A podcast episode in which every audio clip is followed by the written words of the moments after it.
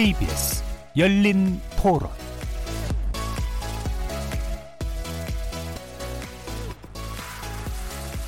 안녕하십니까. KBS 열린 토론 정준희입니다.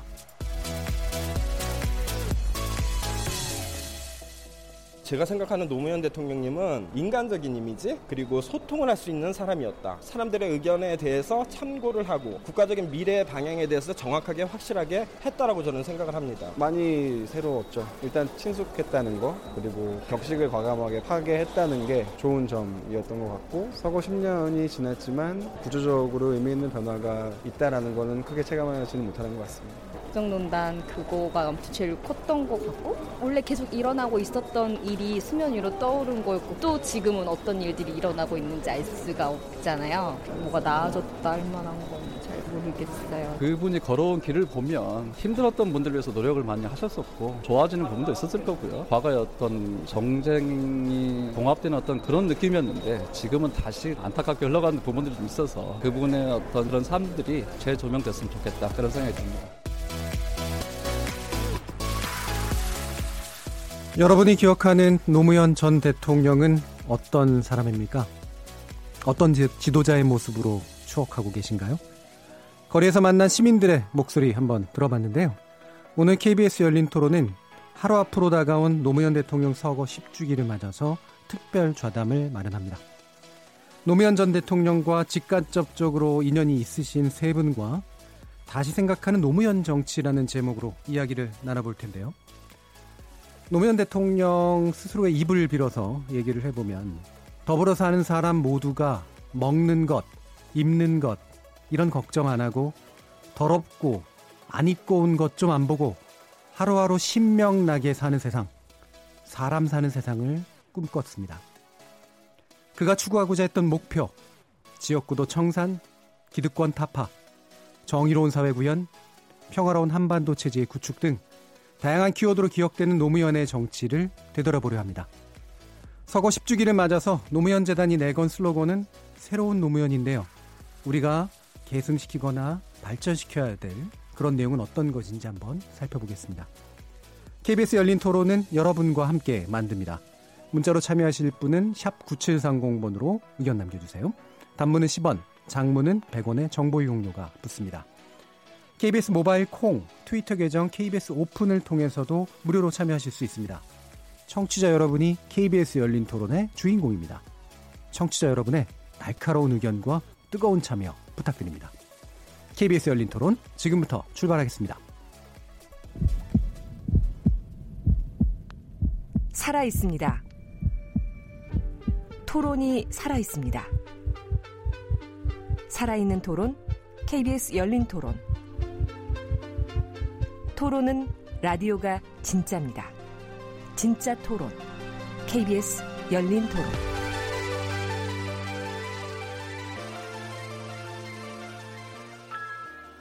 아직도 할 일은 많이 남아 있습니다. 대통령 한 사람 바뀐다고 세상이 바뀌는 것은 아닐 것입니다. 끝났다 하지 마시고 계속 참여해 주십시오. 갑시다. 이세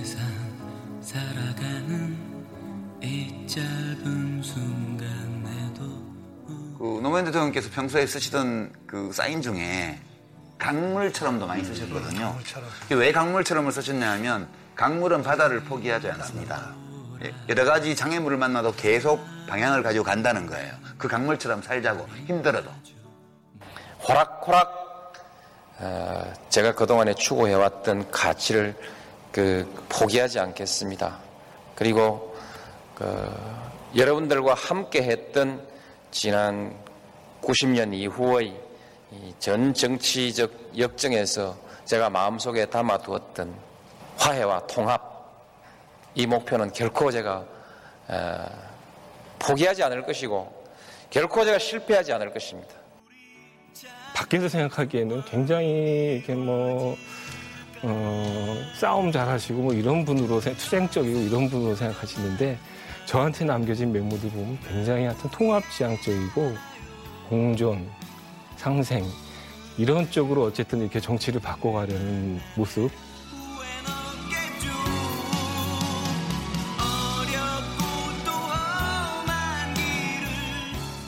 자기 언어에 대해서 그만큼 책임감을 가지고 공을 들이는 사람을 난 본 적이 없어요. 음. 그리고 그분만큼 품격 있게 말하는 사실 말의 품격이라는 것은 자기 생각과 행동이 얼마나 일치하고 얼마나 솔직하고 이런 거잖아요. 이분이 이런 이제 사람 사는 세상을 얘기하고 사람 사람에 대한 그 애정이 깊은 분이에요. 사람을 사랑하는 사람이에요. 여튼 우선 좀 즐기는 거지요. 책임 없는 생활을 좀 즐겨보는 것이죠. 그게 지금 제일 하고 싶은 일이죠. 노무현 전 대통령의 육성 그리고 노 전 대통령 곁을 지켰던 유시민 노무현 재단 이사장 윤태영 전 청와대 대변인 강왕국 전 청와대 연설비서관의 목소리도 함께 들으셨습니다. 어, 각자가 기억하는 그 노무현 전 대통령의 모습이기도 하고 제 시각에서는 노무현이란 한 인물을 통해서 그 거울을 통해서 저를 보는 그러니까 제 모습이 비쳐 보이는 어떤 뭔가가 있다는 느낌 같은 게 드는데요. 이렇게 노무현 대통령 서거 10주기 특별좌담 다시 생각하는 노무현 정치 함께 해주실 세 분 소개해드리겠습니다. 먼저 노무현 정부에서 민정수석을 지내셨죠. 지금 국회에 계시고요. 노무현 정치를 논해 주실 여의도 대표십니다. 전해철 더불어민주당 의원 어서 오세요. 예, 반갑습니다. 자 그리고 어, 아마도 뭐 세계 정치사를 통틀어서 대단히 새로운 유형의 지자 모임이 아니었을까 싶은데요. 노무현을 사랑하는 모임 노사모의 대표를 지내셨죠. 노무현 정치를 논해 주실 시민 대표십니다. 노혜경 시인도 나오셨습니다.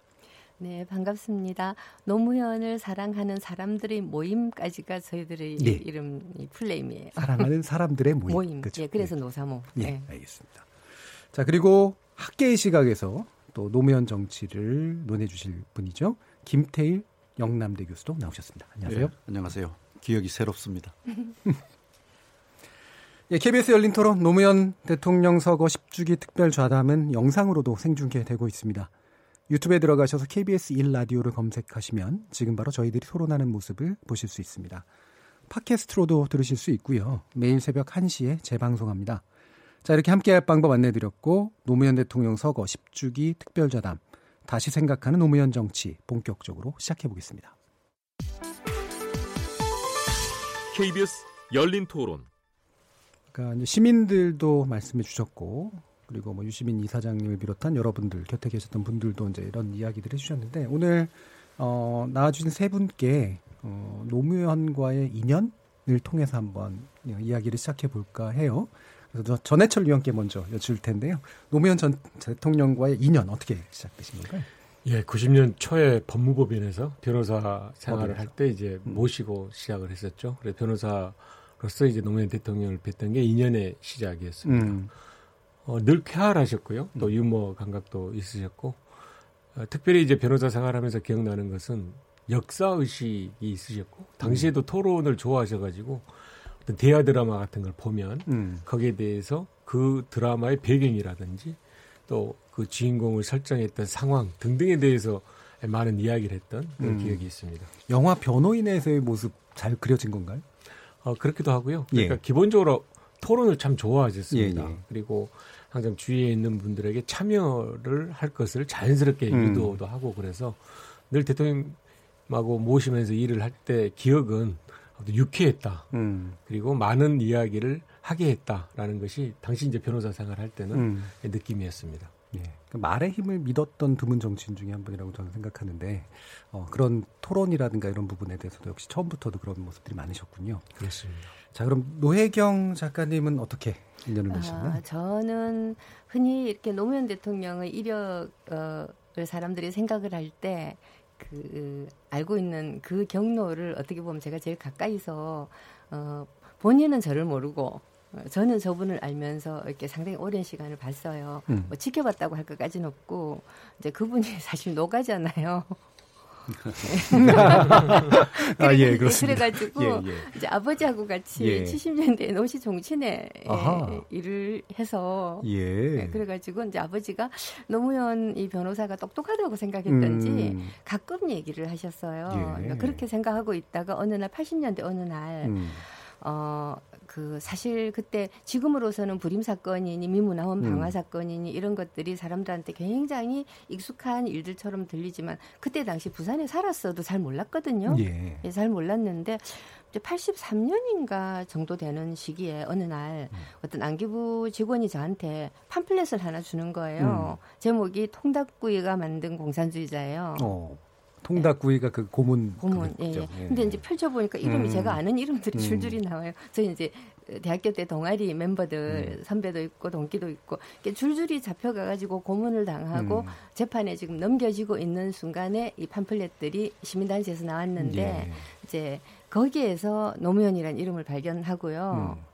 음. 맞나? 여튼 그 저희 동아리 이렇게 그 선후배들을 노무현 그 대통령이 변호사로서 예. 어, 변호를, 변호를 하셨죠. 음. 예, 그래서 노무현에 대한 얘기를 듣고 있었어요. 그러다가 음.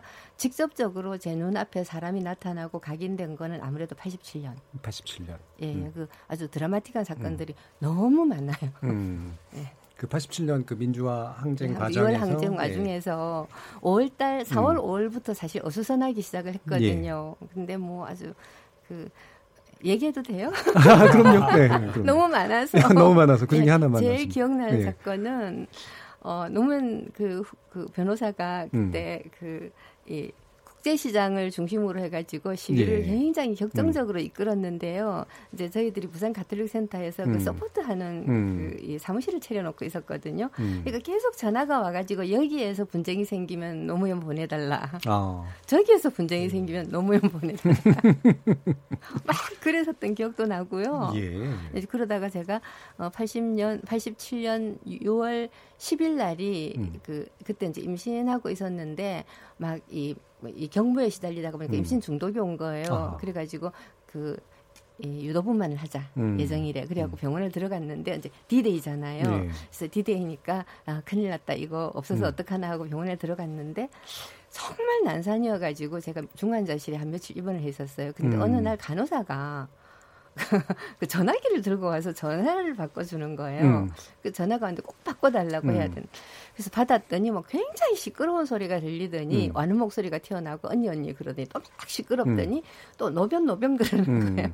도대체 무슨 말인지를 몰랐어요. 전화만 그냥 걸려온. 네. 예. 나중에 알고 봤더니 부산 가톨릭 센터 이 중앙 계단이 넓었어요. 예. 이제 거기에 부산 시민들을 모아놓고 노무현 변호사가 국민 대토론회 비슷한 아. 걸 시작을 한 거예요. 예. 이제 이 여론 그 여론이란다 기록에 남아 있는 거는 대개 한 6월 28일, 6일, 음. 6.29 전날 이런 정도가 음. 기록에 남아 있지만 실제로는 상당히 일찍 시작을 했어요. 예. 이제 그거를 어, 가톨릭 센터 6층 3호국에서 음. 이렇게 내다보던 직원들이 너무 감동을 음. 해가지고 이제 저한테 들려줘야 돼. 음. 이래가지고 중간 자리실에 계셨는데. 어, 예. 전화기를 예. 그러니까 그 가톨릭 센터에서도 그 시커먼 다이얼 전화기 예, 예, 그거를 예. 이렇게 내려가지고서는 대롱대롱대롱 음. 하면서 소리를 들려주고 그 이 제가 입원해 있었던 병원의 간호사도 그 시커먼 다이얼 전화기를 줄을 막 둘둘둘 감아갖고 저한테 갖다 준 거죠. 아, 그렇겠네요. 지금 예. 휴대폰 잠깐 떠올렸는데 사실 그게 아닌 아니, 상황이었습니다. 어마어마 한 예. 장면인데 예. 어, 얼얼했어요. 음. 뭔가 아 이거 뭔가 굉장한 일이 벌어지고 음. 있다는 건 알겠지만 무슨 일인지 몰랐죠.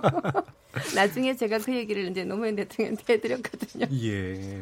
어, 여러 가지 사건들이 또 예, 있으셨네요. 예. 그럼 김태희 교수님은 어떤 인연이신가요? 저는 아주 가깝게 그리고 뭐 직접적으로 일을 하진 않았습니다만은 가만히 돌이켜 보면 항상 같은 방향을 보고 음. 또 같은 장에서 일을 하고 있었던 것 같습니다. 저는 음. 어, 대구에서 교수 생활하면서 어, 역시 뭐 지역주의와 아주 힘겹게 뭐 이렇게 싸우고 있었는데 예, 대구에서 음. 어, 그 전에 물론 이제 노무현 변호사를 알고 있었죠. 있었는데 어, 어느 날 갑자기 전국적인 지도자로 지역주의와 싸우는 선봉의 지도자가 나타났어요. 어, 노무현 후보입니다. 아주 신나게 노무현 후보를 지지하면서 드디어 이제 우리에게 희망이 있겠구나 하고 음. 어, 사실은 어, 대구는 부산보다 더 힘든 지역이죠. 지역주의의 그 폐해라는 음. 점에서 예. 보면. 그래서 열심히 노무현 후보와 함께 에, 대통령 만들기에 이제 나섰다가 에라 내친 김에 음. 어, 희망을 제대로 손에 잡아보자 해서 음. 어, 정치 운동으로까지 참여하게 정치 됐습니다. 그래서 열린우리당 창당에 제가 교수로 있으면서 함께 하고 음. 또 그 내쳐서 그냥 갈 때까지 가자 해서 뭐 제가 대구시당 위원장도 하고 예. 또 어, 중앙당의 비상대책위원도 하고 뭐 음. 이렇게 에, 활동을 하면서 음. 어, 드문드문 이제 대통령하고 계시던 노무현 대통령과 이제 만날 기회도 있었습니다. 음. 네. 대구에서 당직을 그렇게 맡고 계시는 게 쉽지는 않은 일이셨을 것 같아요. 뭐, 뭐, 지속적으로 계속 그러셨겠지만. 예, 뭐 당시에 표현으로는 좀 음. 자조적인 것이긴 했습니다만 음. 독립운동 하듯이 예. 지역주의 타파를 위해서 싸우자 뭐 이렇게 음. 각오를 다졌죠. 그러셨군요. 자, 이게 세 분의 여러 가지 이제 뭐 인연들이 있으신데, 어, 혹시 뭐 전해철 의원님은 또 말씀하신 무슨 그 일화 같은 거 있으신가요? 예, 제가 일단 이제 변호사로 모시고 이후에 이제 청와대에서 제가 참모로 예. 또 민정비서 민정수석으로 이제 모시지 않았습니까? 보면 대통령께서는 아무튼 이 기존의 생각 또 현실에 안주하는 것을 굉장히 싫어하시고 음. 끊임없이 창의적인 또 여러 가지 아이디어를 내면서 어, 일을 바꾸고자 했던 게 많았던 것 같습니다. 당시 이제 90년 초만 하더라도 변호사 사무실은 이 기록 같은 경우를 창고에 쌓아놓고 네. 의뢰인이 온다든지 또는 옛날에 사건을 찾기 위해서는 이제 여직원이나 같이 일하는 분이 창고 가서 일일이 찾아오고 있는데 이걸 보고 이제 노- 당시 노무현 대- 변호사님이셨죠. 어, 이 일일이 찾을 것이 아니고 이 사건과 그리고 의뢰인에 대한 관리 프로그램을 하나 만들자. 예, 예. 근데 90년 초만 하더라도 사무실에 286 음. 컴퓨터가 하나 있을까 말까 한 상황인데 음. 사실 그 컴퓨터를 운영할 수 있는 프로그램을 만든다는 것은 저희들에게는 아주 낯선 예. 그런 개념이었거든요. 결국은 삼, 그런 말씀을 하신 뒤로 실제로 에, 노무현 대, 그 당시 이제 대통령께서 그 프로그램을 만들었죠. 만들어서 예, 이제 뭐 업무 관리 거- 프로그램 그렇습니다. 만드셨다고. 프로그램 예, 예. 만드셨고 이게 좀 더 발전해서 당시 청와대 이제 참여정부 시행한 다음에는 이지원 시스템이라는 걸 예, 예. 만들었거든요.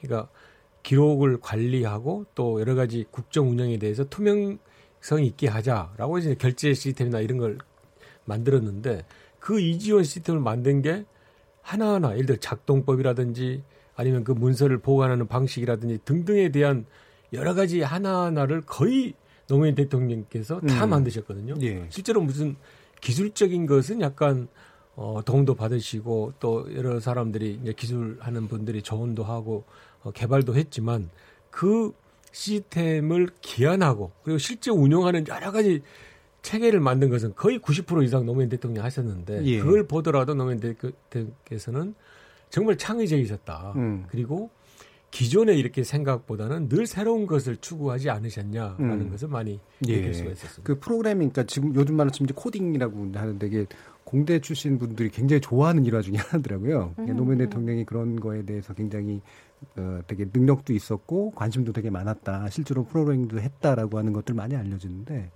사실 이제 그게 왜 언뜻 잘못 들으면 모든 걸 되게 잘하는 사람 뭐 이렇게 약간 영웅화도 되는 것처럼 느끼지만 제가 볼 때는 기술에 이렇게 민감하고 새로운 것에 되게 민감한 이런 스타일을 그대로 보여주는 게 아닌가 좀 싶거든요. 그리고 이제 막상 그 함께 일하거나 모시는 참모 입장에서는 굉장히 괴- 힘듭니다. 괴 롭죠.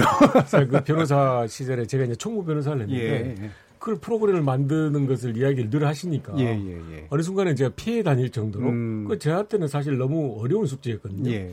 이후에 이제 청와대에서도 그 이지원 시스템을 만들 때 주말에 참모들이 굉장히 고생을 했어요. 그걸 음. 실제로 이제 만드는 것이 문제가 아니라 운영하기 위해서는 직접 해보고 음. 또 필요한 것들에 대해서 보완을 해야 되는데 일- 기술적인 것이 별로 어, 갖춰지지 않은 상태에서 그걸 좀 더 업그레이드를 한다든지 실제 운영을 한다는 것은 쉽지 않아서 음. 이제 그와 같은 창의력이 있는 대통령님이나 변호사를 모시는 것은 옆에 있는 분 사람에게는 굉장히 힘든 음. 과정과 네, 역정 중에 하나였습니다. 거기 관련된 말씀도 굉장히 많이 하시고. 그렇습니다. 네. 김태희 교수님도 혹시 무슨 일화, 일화 기억나는 거 있으세요? 저는 노무현 대통령을 그 열정의 지도자로 음. 이렇게 저 각인하고 있습니다. 어, 막스 웨버가 열정, 책임, 균형 뭐 세 가지 얘기했습니다만 단연코 열정의 지도자입니다. 노무현 대통령이 후보가 된 다음에 그 지지율이 떨어지니까 당내에서 엄청 구박을 받았지 않습니까? 그래서 뭐 이렇게 위축되어서 계시다가 처음 이제 나들이를 하게 됩니다. 이게 뭐냐 하면 저희 영남대학교 정치외교학과에서 노무현 후보를 초청 네. 강연으로 이렇게 모셔서 학생들한테 얘기를 음. 하게 만들었습니다. 그런데 모두가 다 놀랐습니다. 사람들이 구름대처럼 몰려와가지고 강당이 다 차고 연단에도 앉고 바깥에도 사람들이 들어오지 못하고 있어서 마이크를 저 앰프를 연장시키고 뭐 이런까지 했고요.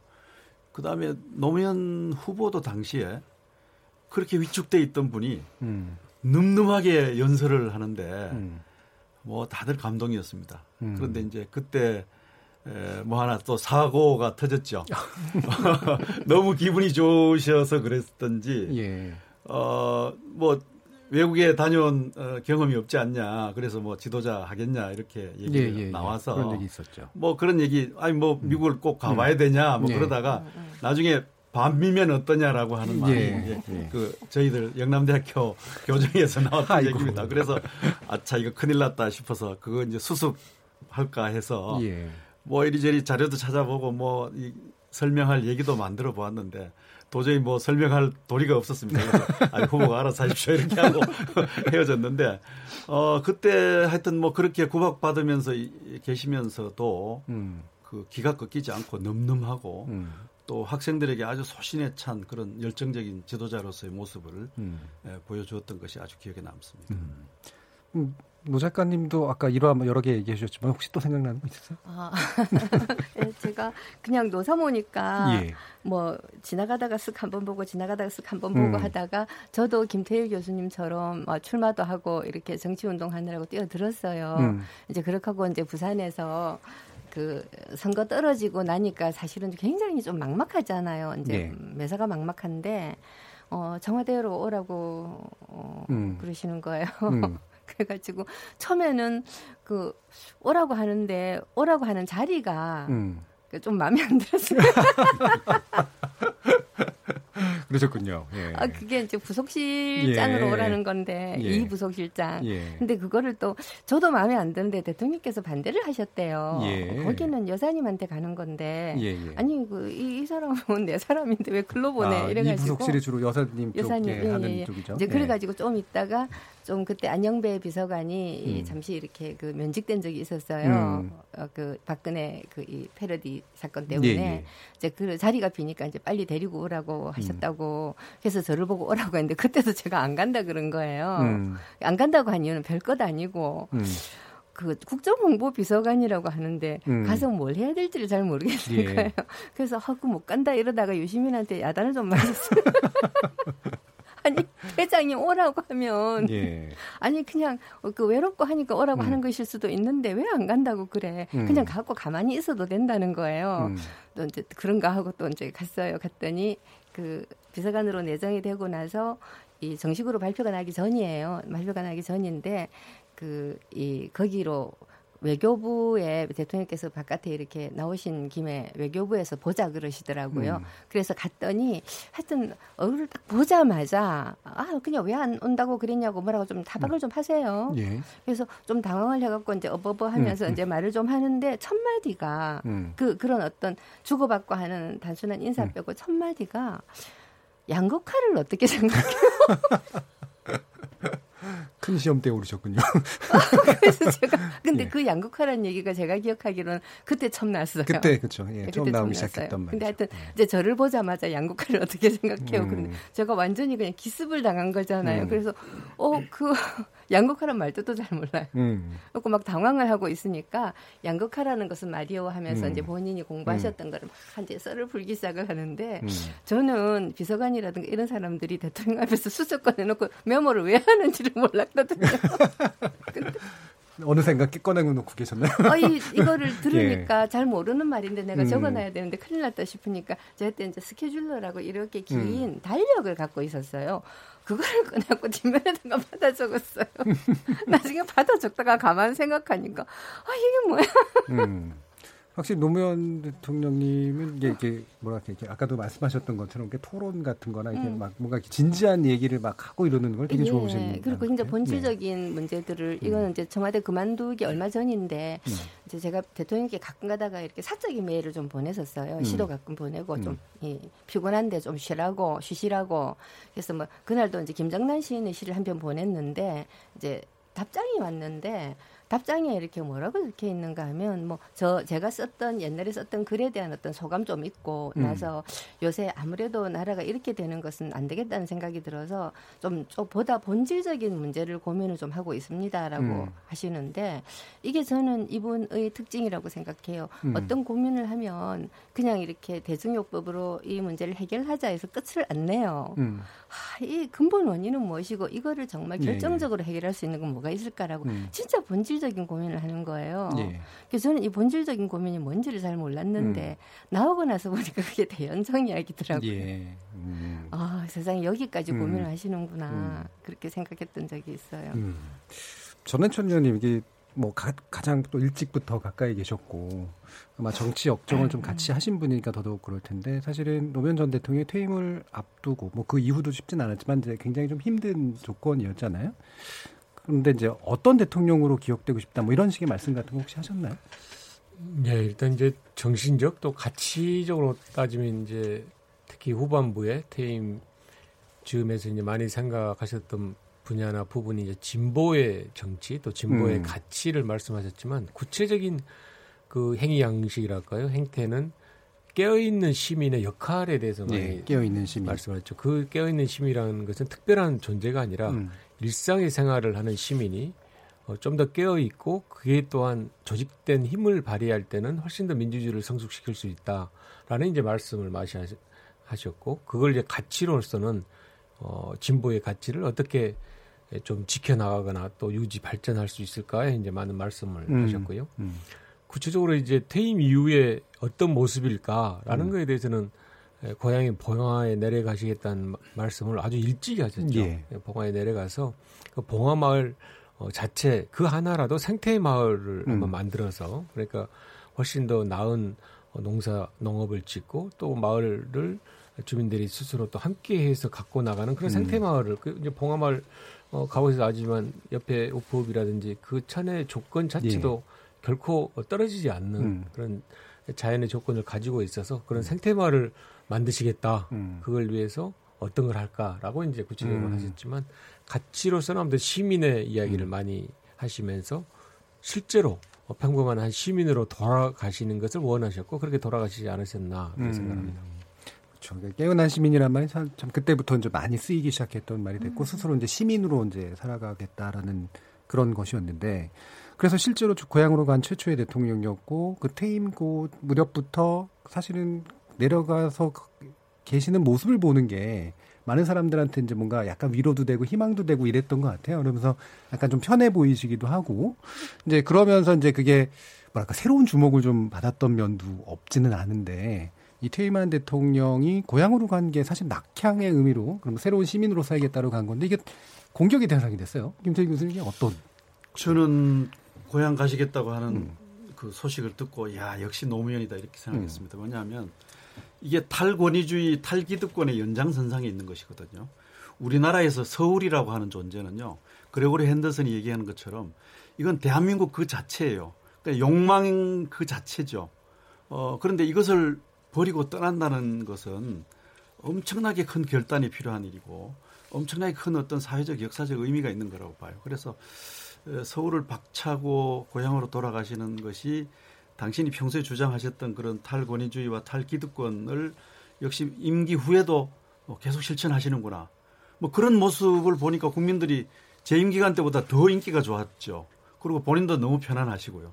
고향 돌아가셔서 예. 야 기분 좋다 뭐 이런 음. 말씀하시는 거 우리 들으면서 같이 그냥 속이 후련해지는 음. 대통령을 지낸 분이 고향으로 돌아왔다 지방에 하는 것이 큰 의미가 있었기 때문에 에, 뭐 경양 각지에서 노무현 대통령 얼굴 보려고 봉화마을 찾아보고 했던 게 아닌가 싶고요. 음. 바로 그런 것들이 에, 당시의 현 권력에게 그렇죠. 에, 아주 눈의 가시처럼 이렇게 음.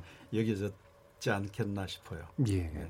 사실 노무현 전 대통령의 경우는 지지자들이 만든 대통령이잖아요. 뭐 누구나 어떤 대통령이나 다 지지자가 만드는 거지만 이른바 개파라든가 어떤 기존의 어떤 당내 세력이라든가 이런 것들을 통해서 만들어지지 않은 사실은 대통령이었던 셈인데 그래서 아마도 어, 지지자분들께 많은 감사함과 미안함 뭐 이런 것들이 아마 복합적으로 좀 있으셨을 것 같아요. 어떠셨나요?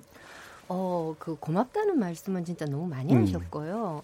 그 노사모가 6월 6일 날 그 우리가 창립 대회를 했는데 음. 사실 그 전까지 이 노무현 그 그, 그때는 백수죠. 예. 백수 노무현하고 우리가 뭐 짜다라 이렇게 사실 무슨 연락도 안 했어요. 예. 그냥 우리끼리 막 모여가지고 홈페이지도 만들고 조직도 만들고 이제 우리끼리 그냥 난리가 난 거죠. 음. 그래가지고 6월 6일 날 대전으로 오십시오 하고 이제 초청을 했는데 이제 이분이 그 이미 그때 노사모 홈페이지 이런 데 들어오셔가지고 글도 많이 읽고 이제 너무 고마운 마음을 굉장히 많이 가지고 계셨던 것 같아요. 예, 그 뒤로도 이렇게 노사모 사람들한테 대해서는 뭐 이루 말할 수 없이 고맙다는 말씀 많이 음. 하시고 그 노사모적인 사고 방식 그리고 노사모적인 이념이 내가 생각하고자 하는 좋은 정치의 바로 그 이념이다 이런 뜻에서 그 노사모는 노무현 이즘을 말하는데 음. 노무현은 노사모 이즘을 말한다 음. 이런 말씀도 하시고요. 예. 뭐 그런 것뿐만 아니라 노사모 회원들하고 만나면 음. 어, 그래도 이게 공식적인 자리에서 사회적으로 이제 명망이 있고 지위가 있는 분들을 만났을 때보다는 음. 많이 편안해 하셨어요. 예. 예, 많이 음. 편안해 하시고 그리고 농담도 좀 많이 하는 편이고 음. 좀 그러셨어요. 음, 예. 노사모 이즘이라는 표현이 참 음, 예, 재밌네요. 노사모 이즘이라는 음. 저도 참 고맙게 생각하고 제가 가장 노무현 대통령의 말씀 중에서 인상적인 거는 노사모가 2002년도에 대선 어 저기 조직으로 막 정비를 하고 뭐 하고 하면서 스스로 그 민주당을 대신해 가지고 노무현을 대통령으로 만들기 위한 조직이 되어야 되겠다라고 생각하면서 굉장히 나름 이 시민으로서의 자기 훈련들을 많이 했거든요. 네. 그때 나왔던 얘기 중에 제일 중요한 얘기가 그 이 깨어 있는 개인의 느슨한 연대예요. 예. 예, 각성한 개인의 느슨한 연대. 이제 이 얘기를 노무현 대통령께서 나중에 삼평 포럼 음. 2007년도에 삼평 포럼에서 어. 그 깨어있는 시민의 조직된 힘이라고 예. 말씀을 하셨거든요. 예. 이제 우리는 어, 정치적인 조직으로까지 간다는 생각은 못했고 한 사람 음. 한 사람의 시민 사회 일원으로서 그 깨어있는 각성한 개인이 음. 돼야 되겠다. 그리고 그 개인과 개인이 서로 느슨하게 연대해서 시민사회를 만들어야 되겠다라는 게 노사모의 이즘이었다고 한다면 예. 노무현 대통령은 어, 그런 정도의 느슨함만으로는 세상을 획기적으로 못 바꾸니까 음. 조직을 하라. 음. 예. 다른 말로 하면 그냥 정당으로 쳐들어가라는 거죠. 예, 근데 그렇게 말씀을 음. 하시는데 이 사실 외부에서 그냥 정치하시던 분들에게도 그 말이 굉장히 인상적이고 훌륭하게 들렸겠지만 예. 저 같은 노사모들한테는 굉장히 감격스러운 말씀이었어요. 예. 아 우리 생각을 이분이 정말 굉장히 음. 정돈되고 좀 더 정치한 그이 비전으로 말씀을 해주시는구나 이런 생각들 음. 예. 때문이었죠. 사실 고마운 거는 노, 노사모한테 고맙다라는 말보다 그런 말이 더 고마웠어요. 음, 어. 그러니까 그런 깨어난 시민들의 느슨한 연대라든가 조직된 예, 힘이라든가 이런 게 예. 사실은 되게 멋지게 표현된 정치 철학인 것 같아요. 예, 그리고 예, 정말 예. 드물게 어떤 정돈된 이념을 가졌던 네, 음, 네, 그런 네. 지도자였던 것 같습니다. 노무현 대통령 서거 10주기를 하루 앞두고 마련한 특별자담 다시 생각하는 노무현 정치. 지금까지는 주로 이제 인간 노무현의 어떤 모습에 대해서 얘기를 해봤는데요. 어, 노무현 전 대통령이 남긴 정치적 유산과 그다음에 키워드로 보는 노무현 정치에 이르기까지를 후반부 토론을 한번 만들어 보겠습니다. 여러분께서는 KBS 열린 토론과 함께하고 계십니다.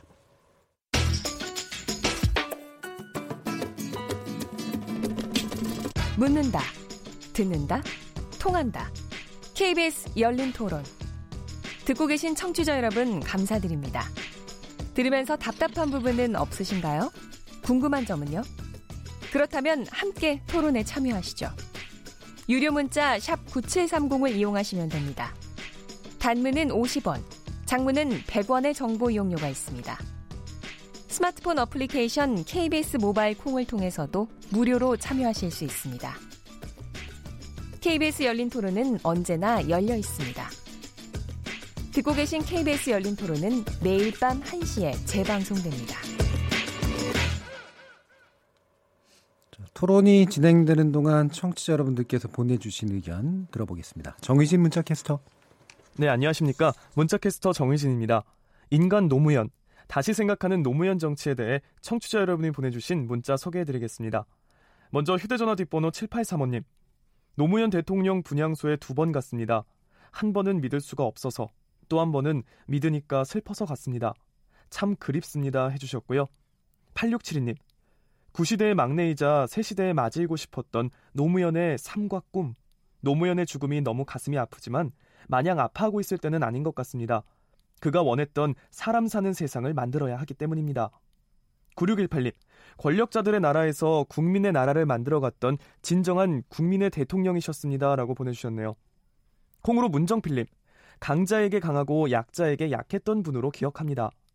콩으로 쏴라님, 언론에 속아 내가 선택한 노무현 대통령을 증오했던 것을 정말 후회합니다 해주셨고요. 콩으로 양종숙님, 고질적인 지역 이기주의를 벗어나려 정치한 사람, 가난하고 비빌 언덕 없는 서민들을 위해 전력을 다해 노력한 사람이 노무현 전 대통령입니다. 4321님, 노무현 대통령은 촛불 정부로 화려하게 부활했습니다. 현 정부 인사들은 노 대통령이 깔아준 멍석에 흠이 생기지 않도록 불철주야 노력, 노력하여야 할 것이며 특히 부진한 경제 정책에 신경을 많이 써야 할 것입니다. 라는 의견 주셨네요. KBS 열린 토론, 지금 방송을 듣고 계신 청취자 모두가 시민 논객입니다. 계속해서 청취자 여러분들의 날카로운 시선과 의견 보내주시기 바라겠습니다. 지금까지 문자캐스터 정의진이었습니다.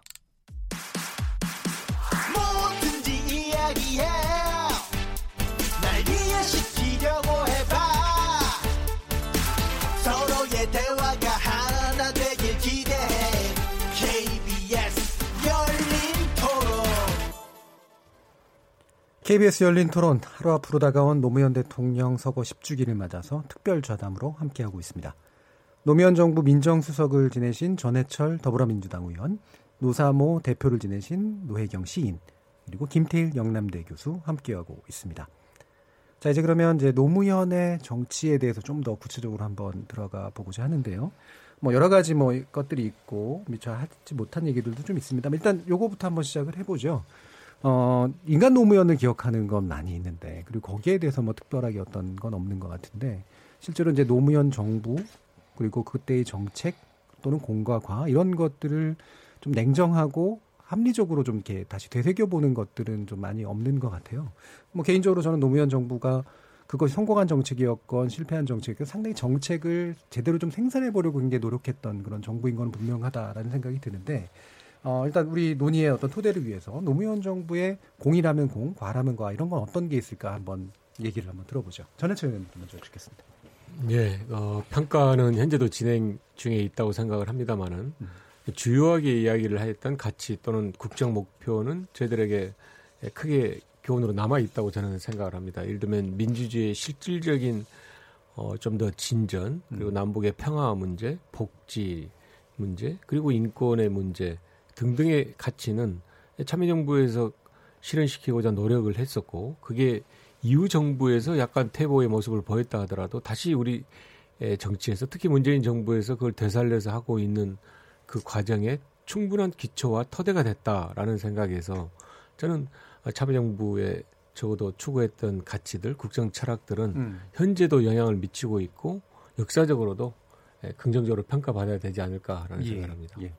기본적으로 이제 실질 민주주의 다시 말하면 형식적인 어떤 그런 민주주의 형태가 아닌 진정한 참여를 이끌어낼 수 있는 민주주의. 이게 아마 가장 중요한 어떤 뼈대가 되고 거기에 뭐 한반도 평화의 문제라든가 이런 것들이 아마 얹히지 않는가 싶은데요. 어, 이런 부분에 대해서 기본적으로는 지금 유지되고 있다라고 이제 그리고 여전한 과제다라고 이제 보시는 것 같습니다. 그러면 노혜경 시인께도 한번 여쭤야겠네. 전 약간 이 저 디테일한 얘기를 하고 디테일하게. 싶어요. 예. 이제 며칠 전에 그 문재인 대통령께서 국가재정기획회의인가 예. 예, 하는 거를 하셨거든요. 그러니까 생각나는 장면이 있는데 노무현 대통령께서 2005년 음, 그때가 여름 여름이죠. 그, 그 국가 어, 재정 배분회인가? 음.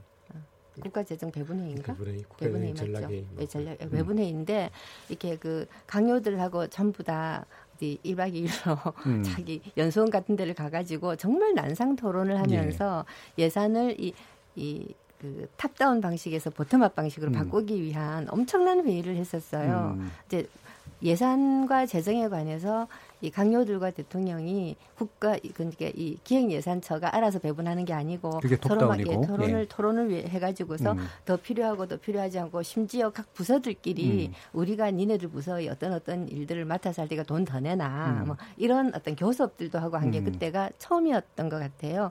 근데 제가 그 장면을 이제 저는 이제 기록을 하고 홍보를 해야 되니까 음. 갔죠. 가가지고서 들으면서. 어, 시간이 갈수록 마음속에서 이렇게 뭔가 벅찬 감정이 무지무지하게 차올라오는 음. 거예요. 아, 이게 나라지. 음.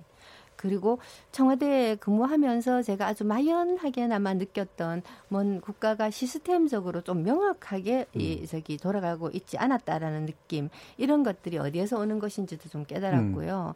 그러니까 노무현 대통령이 들어가 가지고 비로소 우리나라가 어떤 어떤 개개인의 그 개인기, 공무원 개개인의 개인기 이런 것들이 아니고 어, 그 정해져 있는 어떤 업무 어, 어, 그리고 그 업무에 대한 그 서로 업무를 주고받고 하는 유기적인 방식에 대한 그, 그 기준 음. 이런 것들을 통해 가지고 굴러가기 시작한다라는 걸 음. 그때 제가 확 느꼈어요. 예. 아, 그, 이 대통령께서는 로드맵 만드는 거 되게 음. 좋아하시고, 그리고 이제 시스템 만드는 거 되게 좋아하셨는데, 이게 개인의 취미라기보다는 우리가 이, 어쨌든 해방되고 신생 독립국에서부터 음. 나름 이, 저기, 개발도상국을 거쳐가지고, 제대로 된 근대적 국가가 음. 되려면 국가 시스템이 사실 굉장히 중요하잖아요. 이 시스템을 만들어가고 있었던 시기의 대통령이었기 때문이구나라는 생각을 나중에 하게 됐어요. 예. 그러니까 뭔가 이렇게 가치를 설정하고 깊이 있는 논의를 함께 집단적으로 거치고 그러면서 뭔가 체계를 마련해 나가는. 예, 그러니까 국가 체계를 마련한 음. 거죠. 그러니까 저는 이 이념적으로 민주주의 또 복지 또 음. 이렇게 인권 증진 이런 것들도 굉장히 중요하지만 예, 그런 것들을 국가가 책임지고 떠맡아서 실천할 수 있는 시스템을 만드는 것이 굉장히 음. 중요한데 지금의 공무원들이 이 움직이질 않는다고 되게 이제 음. 이 그좀 음, 불평을 많이 하잖아요. 음. 근데 이제 노무현 대통령 때는 그 공무원들이 좀 움직였다는 생각도 들어요. 예, 이렇게 시스템화 하니까 음. 이제 한 사람 한 사람 공무원들이 자기 미션이 생기는 거죠. 음. 예, 뭐. 참 이렇게 이런 말씀 이제 들으면 확실히 이제 그때 뭔가를 굉장히 체계적으로 만들고 국가를 시스템적으로 구축하기 위한 노력, 실제로 눈에 보이는 노력들도 예, 있었고요. 매뉴얼도 예. 있고 이제 그랬는데 사실은 이제 당시 정부에 대한 대표적인 공격은 아마추어 정부다라는 음. 거였단 말이에요. 뭐 이게 이제 과로서 지금 제대로 표현되는 게 맞는지는 모르겠습니다. 왜 이런 게 나오나요, 김태희 교수님? 저는 노무현 정부가 음. 그 감당했어야 할 음. 과제의 크기는 엄청난 것이었는데 누가 그것을 하더라도 노무현 이상으로 했었을까 하는 생각 들어요. 예. 굉장히 아쉬운 점 물론 많습니다. 또 뭐 잘못했다고 볼 수 있는 대목도 있고 한데 에, 2002년이라는 게 어떤 상황입니까? 87년 6월 항쟁으로부터 15년, 어, 97년 IMF로부터 5년. 그 시점에 정치, 사회, 경제 모든 모순들이 아주 응축되어서 거의 뭐 폭발 지경에 있는 그런 상황에서 대통령을 맡은 거예요.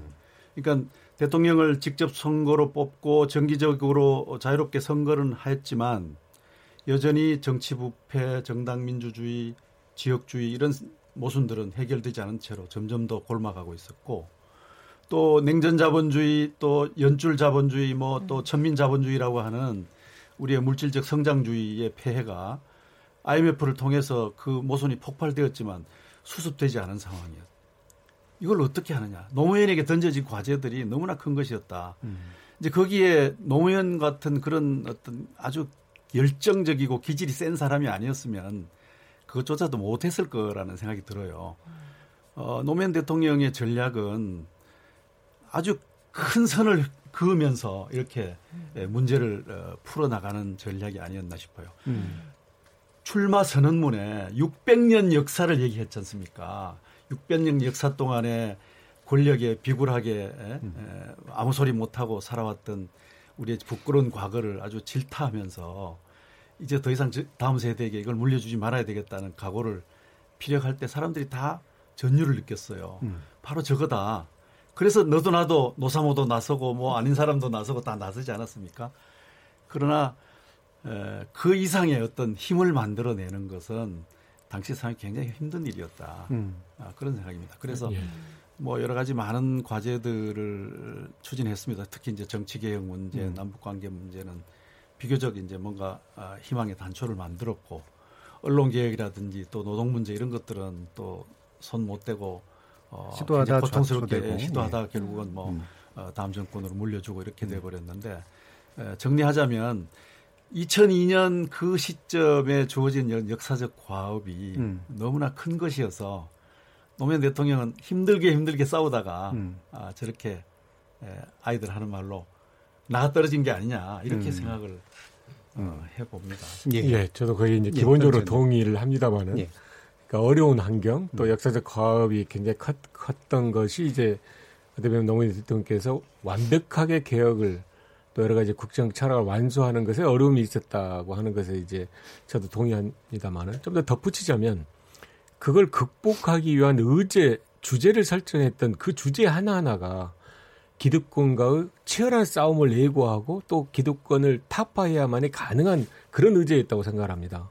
예를 들어 균형 발전 같은 경우에는 서울 중심의 사고가 수년간 수십 년간 이어왔던 거거든요. 네. 그걸 깨기 위해서는 단순하게 수도를 어, 세종시로 옮긴다 또는 행정 수도를 만든다, 행정시를 만든다라는 것이 아니라 그 기득권층의 논리와 그리고 갖춰진 것들을 깨부술 때 가능한 거고 선거구제를 포함한 어, 정치개혁 역시도 이 정해진 선거구제 하에서 엄청나게 기득권을 누리는 계층도 있고 세력도 있고 구체적인 사람이 있는 거거든요.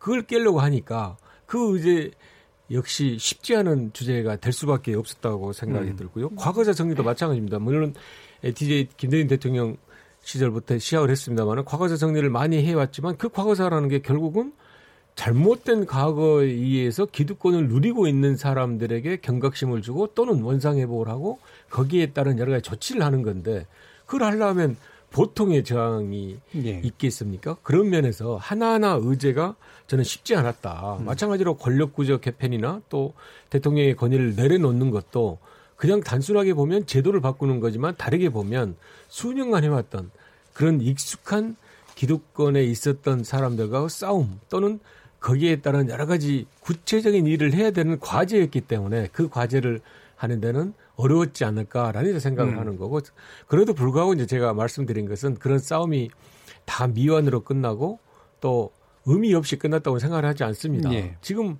예를 권력기관 개혁이나 검찰 개혁 여러 가지 것들을 하고 있는 문재인 정부의 여러 모습들도 예. 그때 좀 미완이 되거나 그때 단초를 만들어서 완성되지 못했던 것을 음. 이제 와서 완성을 하듯이 역사는 진보하고 끊임없이 새로운 발전을 한다는 것을 봤을 때는 어, 노무현 대통령이 했던 음. 그런 어려운 의제였지만 어, 과감한 시도 또 음. 그런 일들에 대한 노력이 다 긍정적으로 평가받지 음. 않을까라고 음. 생각합니다. 전해철 의원께서 이제 여러 가지 노무현 정부 당시에 시도됐거나 지금까지도 이제 과제로서 쭉 지속되어 오고 있는 것들 많은 이제 정치 의제들을 얘기해 주셨는데 제가 이제 그 중에는 좀 지역 균형 반열 발전 정책이라고 하는 것이 비록 수도권 중심의 저항은 없지 않았으나 상당히 씨가 뿌려진 상태였고 실제로 세종시 이전은 이루어지긴 했고 그 뒤로 이제 어쨌든 그 정책의 그 씨앗들이 뭔가 싹튼 면들은 분명히 있는 것 같거든요. 그리고 어느 정도의 보편성을 획득한 것도 있는 것 같고요.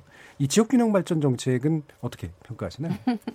아 저기 그 이명박근혜 시절 음. 9년이잖아요. 예. 보통 10년이면 강산도 변한다라고 말을 하는데 거의 이제 강산이 변할 정도의 시기 동안에 어, 수도권 특히 이 서울 집중은 좀 더 심화되었다고 생각을 하고 음. 사실 지금 이, 이 경기도에서 그 굉장히 좋은 직장들이 이렇게 남쪽에 많이 있잖아요. 예. 뭐, 뭐 오산 이런 정도만 그렇죠. 가더라도 어, 굉장히 좋은 직장들이 음. 있는데도 그 젊은이들이 안 내려가요. 음. 예, 서울에 모든 것이 집중되어 있으니까. 근데 만약에 노무현 대통령 때 시작했었던 지역 균형 발전의 뭐 여러 가지 그 작업들이 순탄하게 계속 이루어졌더라면 음. 지금 이렇게 이 대한민국 땅의 젊은이들이 이 많은 지역에 흩어져서 그 직장 생활을 하면서 지금 일자리가 없다, 외국인 노동자들한테 뺏긴다, 이딴 소리 안 하고 잘 살 수 있지도 않았을까 하는 그런 아쉬운 음. 생각을 조금 해요. 예. 사실 지역 균형 발전이라고 하는 건 단순한 이념이 아니고 거기서 사는 문제잖아요. 그렇죠.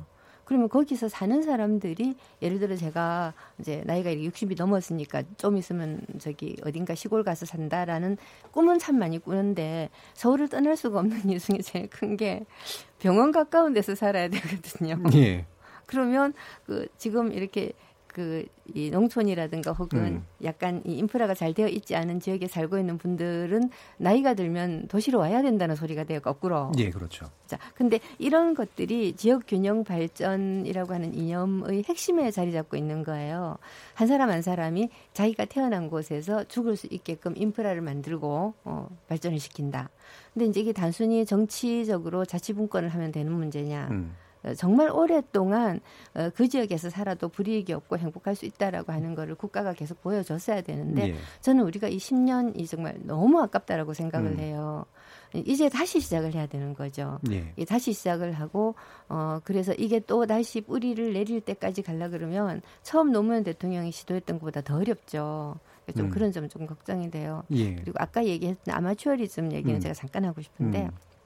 이게 어느 프레임이거든요. 그 아마추어라고 하는 것은 나쁜 말이고 프로는 좋은 말이다라고 하는 전제하에 그렇죠. 아마추어다라고 굉장히 공격을 하는데 사실상 어 그때 이렇게 조선일보를 비롯한 여러 이제 주류 언론들이 노무현 대통령을 공격했던 언어는 그냥 아주 간단하게 말하면 니네들은 촌스럽다. 음. 니네들은 그 뭐랄까 우리처럼 승리했던 사람들이 가지고 있는 언어라든가 형식을 가지고 있지 못하다.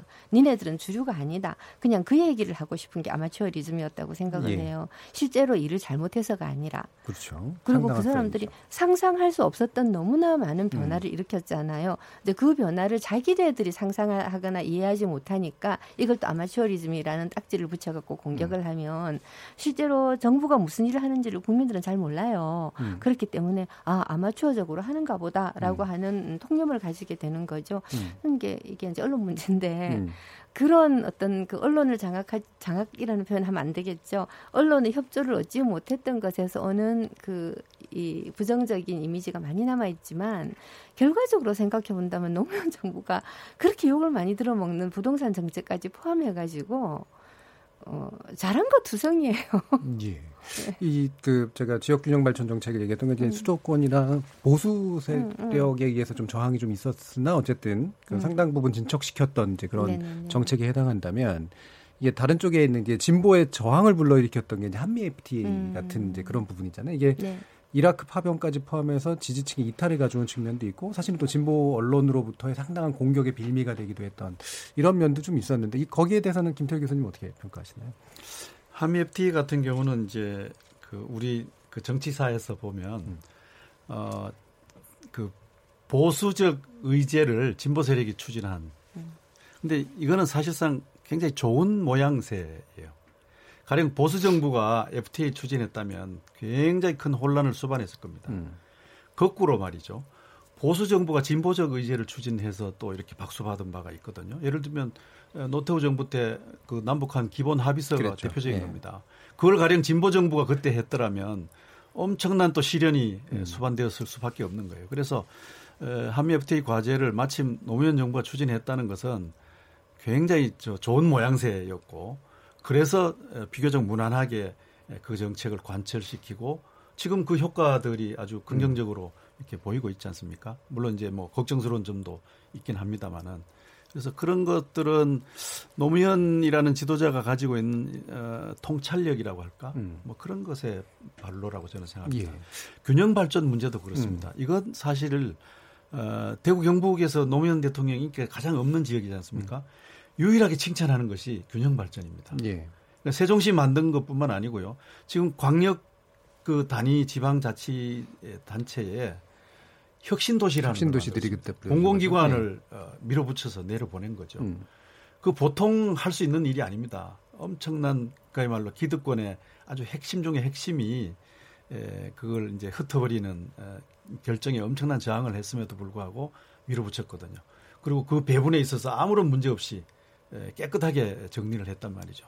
그래서 그런 것들을 보면은 에, 노무현 대통령이 뭐 골똘히 생각하고 근본을 생각하고 하면서 어, 그것에 근거한 어떤 통찰력, 놀라운 통찰력, 어, 미래를 내다보는 그런 지혜 이런 것들이 남다른 분이 아니었던가 하는 음. 생각을 해봅니다. 그때 말씀하셨던 거 기억해보면 뭐 통상국가, 우리는 통상국가로 살아가야 되는데 지금 같은 것들은 이념으로 이제 접근할 문제는 아닌 것 같다라는 얘기를 하셨고 그때 이제 사실은 굉장히 많은 진보로부터 이제 비판들은 있었지만 뭐 지금 와서 보면 사실 안 할 수 없는 거였었고 상당 부분이 그나마라도 잘 체결된 형태였다라는 그 평가들은 사실 지금은 좀 나오고 있잖아요. 그렇습니다. 예. 그러니까 평가를 할 때 사실 엄밀하게 보면 예. 당시에 이 이야기하였던 비판 내지 지적을 지금 그대로 인용하는 경우가 있거든요. 예.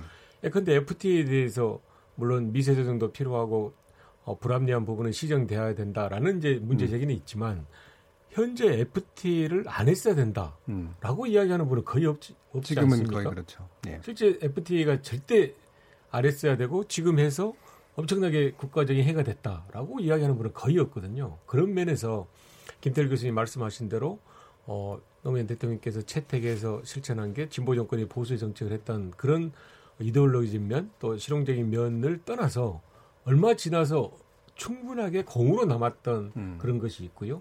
또 평가를 할 때 저는 이제 어, 당시와 지금을 판단할 때 그 정책의 이어지는 또는 연속성 등을 같이 봐야 된다고 생각합니다. 예를 들면 균형 발전의 경우에 혁신 도시, 기업 도시를 했는데 그 혁신 도시의 그 성과가 지난 이명박 박근혜 정부에서 좀 더 구체적으로 잘 실천됐다면 지금의 모습은 훨씬 더 나은 모습으로 볼수 음. 있거든요.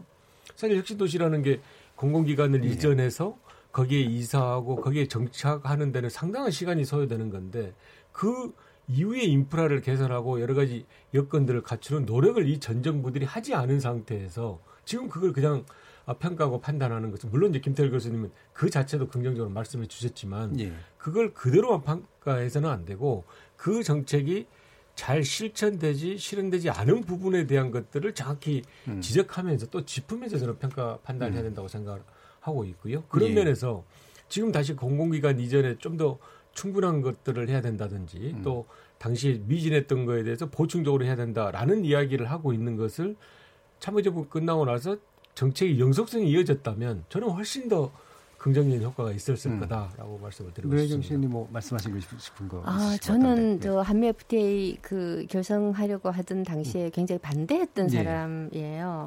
사실 이렇게 한미 FTA에 대해서 이렇게 그 미국하고 그이 관세 협정을 맺어야 된다라고 하는 예. 어떤 근본적인 연유에 반대했다기보다는 이 한미 FTA라고 하는 것이 이 대한민국이라고 하는 나라를 하나의 경제 단위로 보았을 때 이익을 보는 음. 계층이 있고 피해를 볼 그렇죠. 수밖에 없는 예. 계층이 예. 있는데 노무현 대통령은 이제 이거를 그 경제 논리가 아니고 비전 2030 음. 같은 국내 분배를 통해서 이제 해결을 예. 하려고 한 측면이 있었거든요. 근데 실제로 상황을 놓고 보면 어, 저는 경제를 잘 모르기는 하지만 음. 분명히 사회적으로 약자들, 노동자들 이런 사람들의 입장은 사실 그 그렇게 개선된 것이 없어요. 네. 비정규직도 굉장히 많이 이제 늘어났고 어, 지금 이제 최저임금을 올리면서 어느 정도 이제 지원을 해가고는 있지만 그 한미 FTA로 말미암아서 어 그러한 어떤 양극화가 좀 더 가속화 되었다는 이런 증거는 네. 없어요. 그리고 이 FTA에 대해서 반대했던 분들도 그 양극화가 가속화될 것이다라든가 혹은 사회적 약자들이 더 어려워질 것이다라고 반대하진 않았었어요.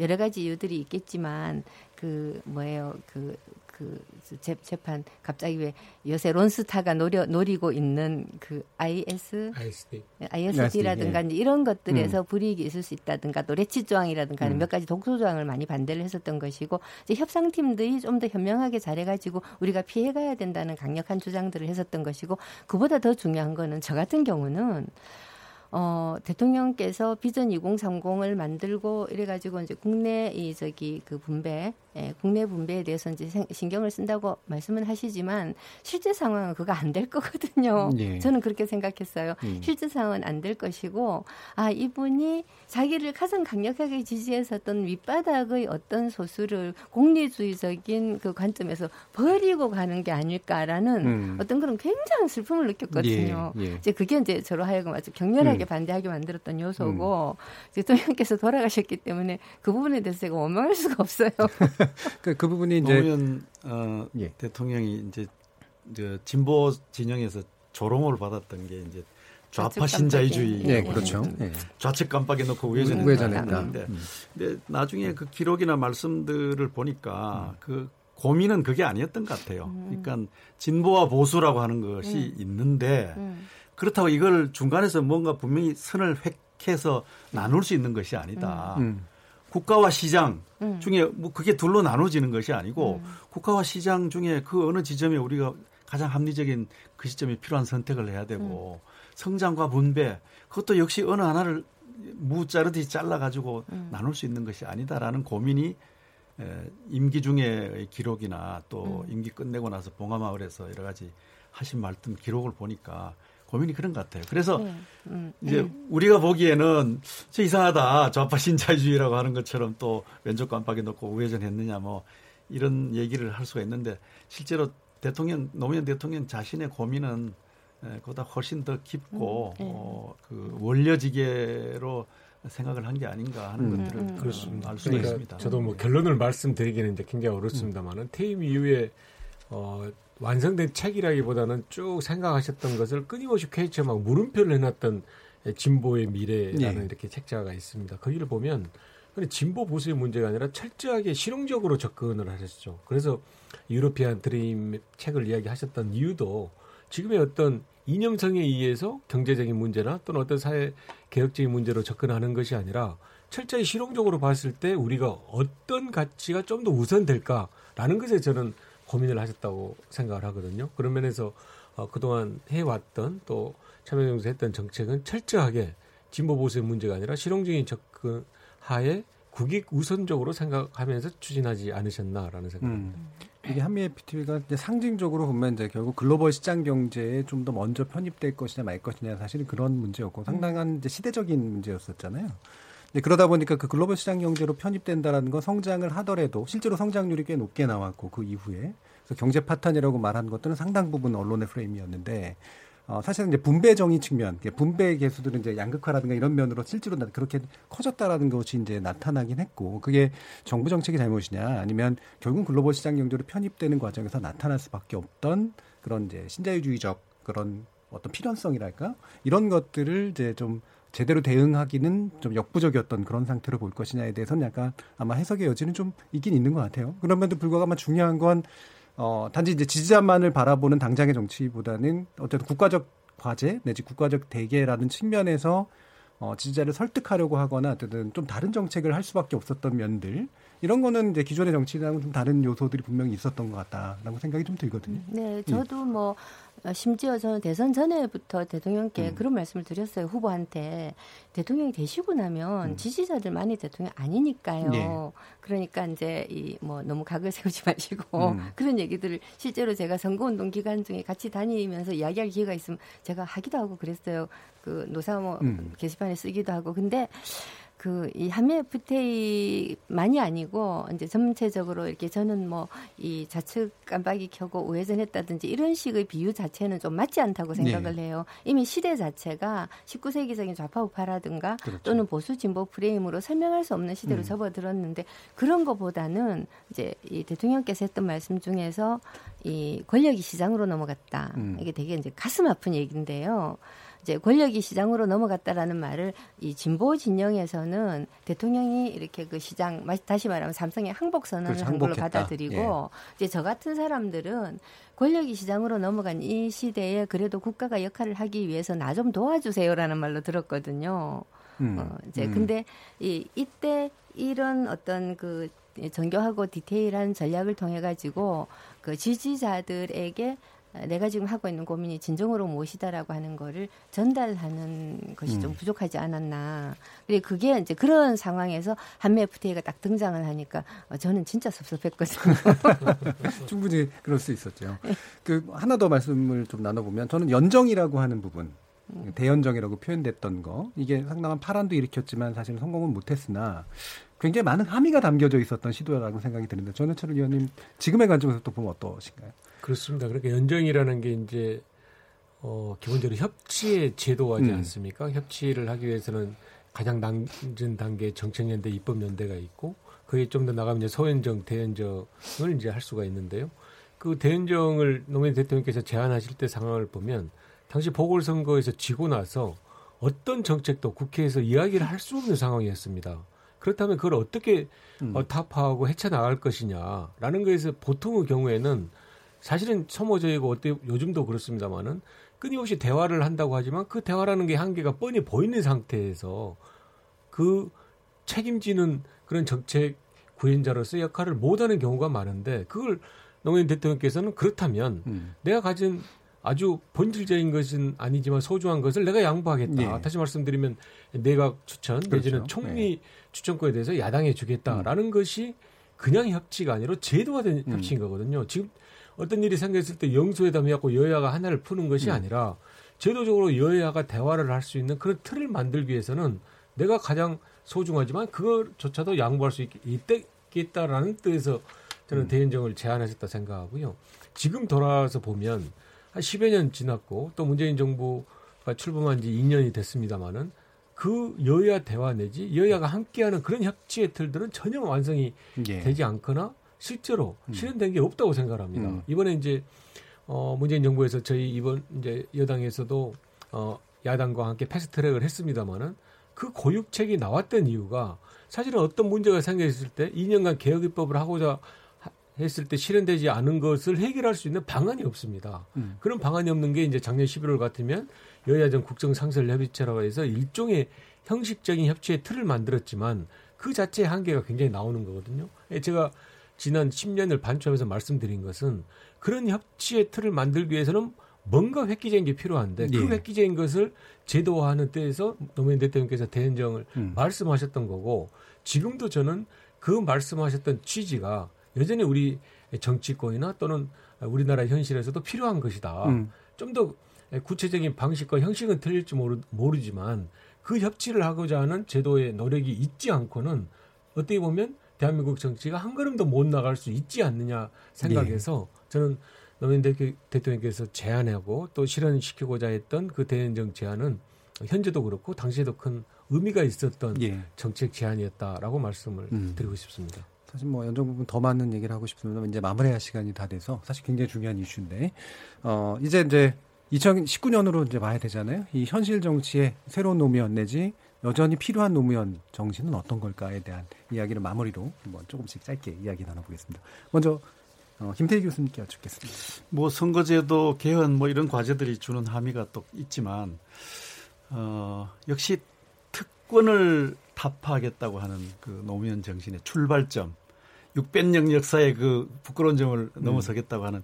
그 목소리가 아직도 쟁쟁이 들리는 것이 어, 노무현 대통령 당시에 이미 예고했던 양극화 지금은 더 커지고 더 구조화되었습니다. 정말 심각한 상황이죠. 이것을 깨보시는 이런 노무현 시대보다 지금 더 힘든 상황이 되어 있어서 음. 역시 노무현 대통령이 후보 출마할 때 그 외쳤던 어, 그 각오를 다시 한번 다지면서 음. 어, 그이 특권과 반칙이 없는 세상 음. 또 구체적으로는 양극화가 더 확대되고 구조화되는 어, 이 불평등한 세상을 좀 바꾸어 나가야 되지 않겠느냐. 그것이 우리 현재 시점에서 노무현 정신이 우리에게 주는 어, 뜻이 아니겠나 이렇게 생각합니다. 예.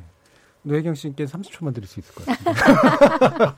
예, 예, 저는 여전히 그 깨어 있는 음. 시민, 음. 음, 그러니까 이제 그 각성한 개인이라고 하는 말을 저는 좀더 네. 좋아해요. 네. 각성한 개인이 된다라는 게 지금도 굉장히 중요한 과제라고 생각합니다. 그 사실 이제는 어, 내가 이 한국 사회에서 살아가는데 19세기적인 인간이 아니고 21세기적인 음. 인간이라고 하는 거를 한 사람 한 사람이 각성할 수 있다면 많은 부분이 해결될 수 있다고 생각을 해요. 대화 못하는 것도 음. 낡은 인간이라서 그런 거거든요. 예. 예. 마지막 음. 전해철 의원님. 예, 일단 제가 이제 현실 정치를 하고 네. 있으니까요. 음. 아, 대화와 타협을 늘 이야기하면서 정치 개혁을 이야기하셨던 노무현 대통령의 정신이 에, 저는 좀 더 구체적으로 실천 실현됐으면 하는 바람이 있습니다. 그게 선거구제가 되든 또는 개헌이 되든 결국은 대화와 타협이 지금 많은 분들이 걱정하고 또 현실에 큰 문제가 되고, 되고 있는 사회적 갈등을 정치권이 흡수하거나 더 나아가서 정치권이 갈등을 부추기지 않는 그런 현실을 만들 수 있다고 생각하는데 그 노무현 대통령이 말씀하셨던 그 정치개혁의 정신이 예. 현실에 있어 구현됐으면 하는 바람을 가지고 있습니다. 알겠습니다. 감사합니다. 오늘은 다시 생각한 노무현 정치로 세 분과 함께했고요. 모두 감사드립니다. 저는 내일 저녁 7시 20분에 다시 찾아뵙겠습니다. 지금까지 KBS 열린 토론 정준희였습니다.